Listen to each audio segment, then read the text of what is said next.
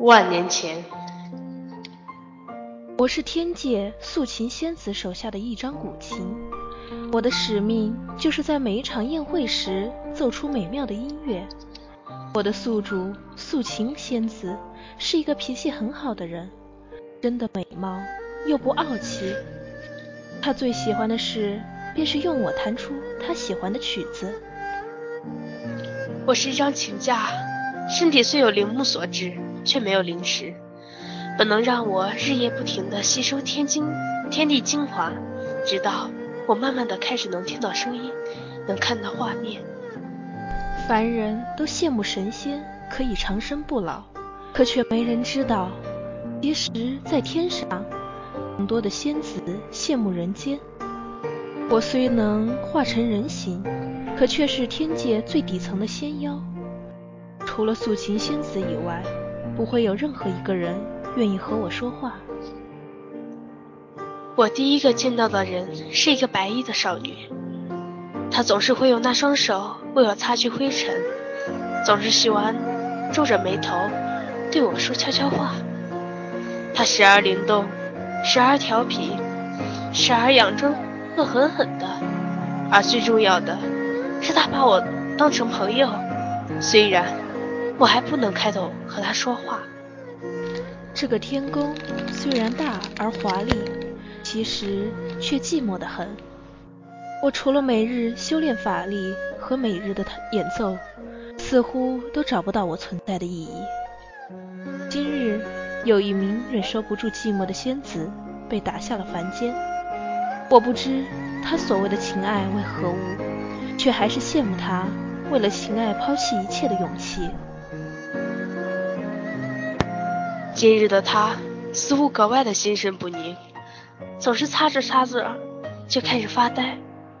我很担心他，却什么都不能做。我开始第一次觉得自己很没用。我开始不分昼夜的修行，只是为了有一天能站在他旁边。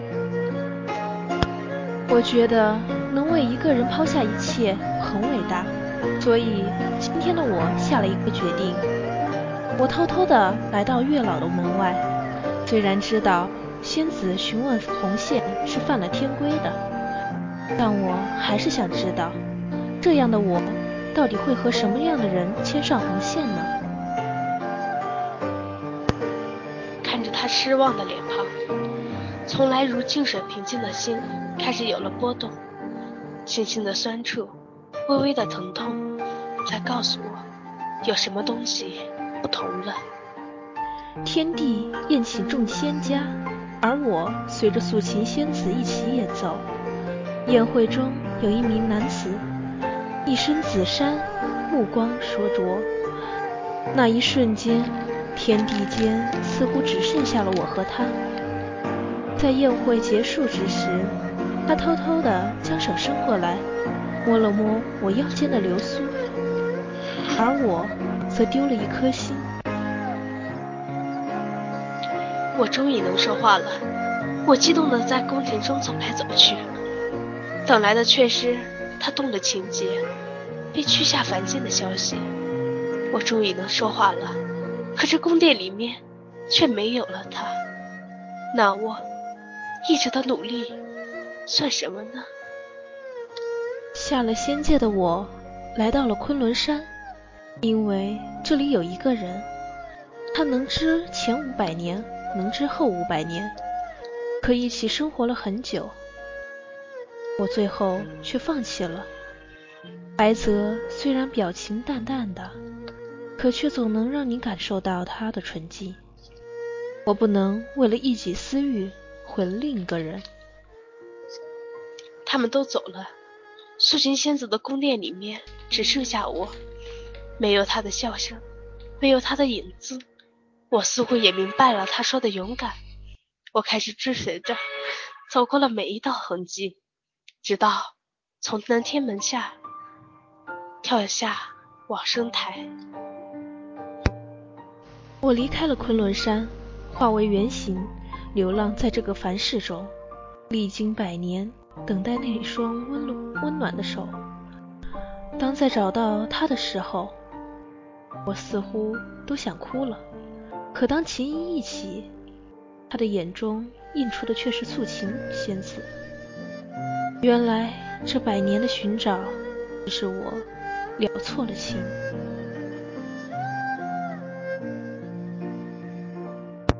我总觉得，似乎在哪见过这个女子。